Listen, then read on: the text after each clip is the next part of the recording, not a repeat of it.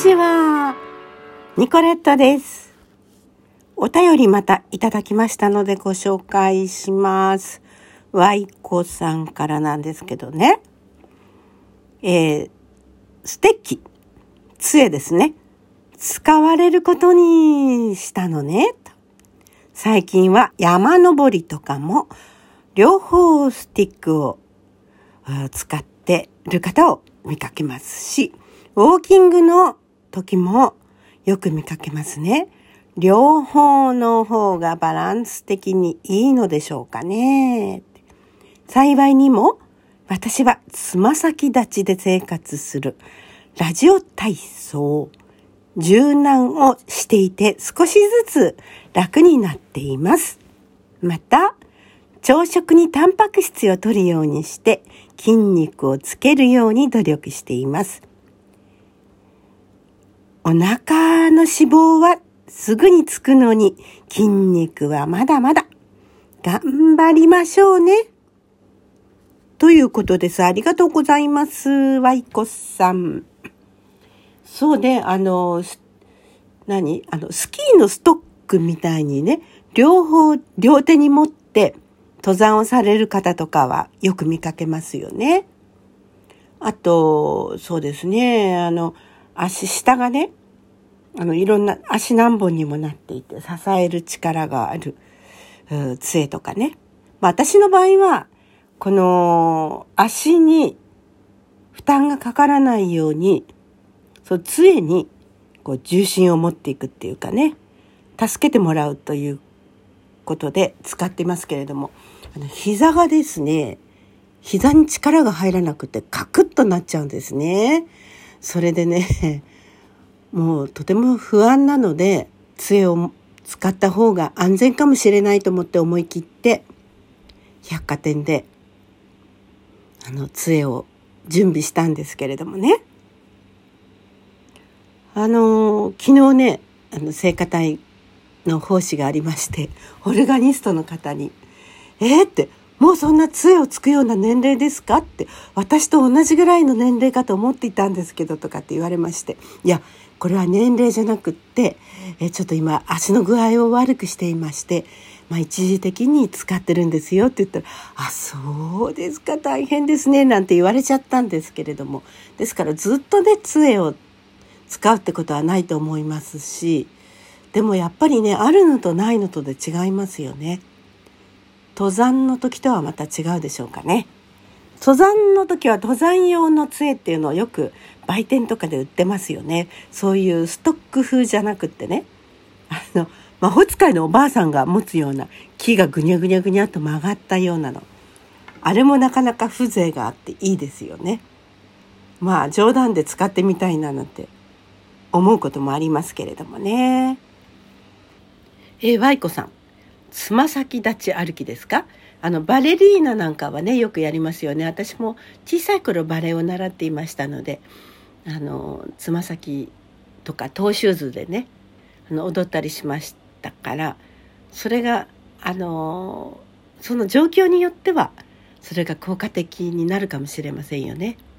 あの私が通っている整体の先生はつま先で歩くと調子がいいというのはその方はあのいつもかかとに重心をかけて歩いてるのかもしれませんねとつま先に重心をかけることによって改善される場合というのもあります。私の場合はねうーんと両足の外側小指側に重心がかかって歩いてるんですね。ですからいわゆるガニ股ですよね。膝と膝がくっつかない。でもね無理にそれはやらない方がいいと言われました。まあ、ガニ股は自然にね治すことができますのでまあでも手遅れになる場合もあるので私の場合はあのキネシオテープで足が骨とか筋肉が外側に向かないようにテープを貼っていただきました今のところちょっと効果があるみたいで。そしてそのテープを貼りますと股関節がコキコキと動くのがよくわかります。あのこれをねちょっと続けてみようかとは思うんですが私肌が弱いので気をつけなきゃなりません。昨日はねすごく膝小僧とか痒くてですね。でもおかしいな。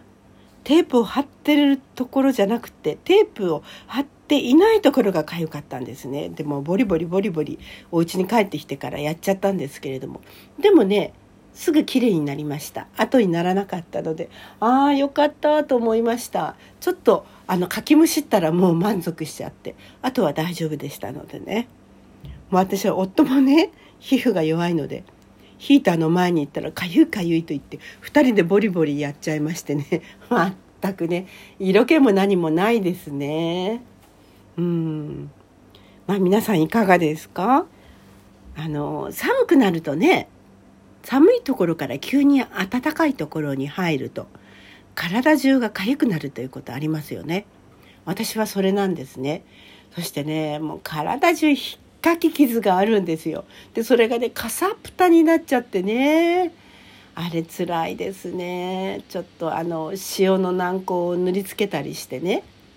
なんとかしのいでいますけれども。皆さんはどうやってそういうのをしのいでますか？もう私はねこれ母親譲りですね。母親が大変あの皮膚が弱い人だったんですね。それであのある時胃潰瘍で1ヶ月ぐらい入院したんですね。で入院した後急に筋肉が衰えますよね。どうしてもね。でその入院した病院ではリハビリとかね一切やんなかったんですよね。私ね母がねあの通っていた主治医というかあったんですよ。でねそこにね入院させればよかったと思ってすっごい後悔したんですけれどもそっちの方の病院はね骨折した後すぐにリハビリをやりましたもう2日目からところがその前に胃潰瘍で入院したところは一切やらないんですよ。まあ自宅からは近い病院だったんですけどねそれでね退院してから母はお友達に誘われて歩け歩け運動をやり始めたんですよ。まあ近所を一生懸命歩くんですね。公園を何周かして。そしたらある時ですね足がパンパンに腫れましてえ、どうしたのその足って。もうね、足の甲ですね。足首から足先にかけて、もうパンパンに腫れてるんです。フッシュね。それでもうびっくりしてね、もうすぐ整形外科に連れて行きました。あの、いつも通っている、あの、私が信頼している病院の整形外科です。そうしたらね、いやお嬢さん、これはね、あの、金が入ったんですねと。そしてあの可能していますって言うんですね。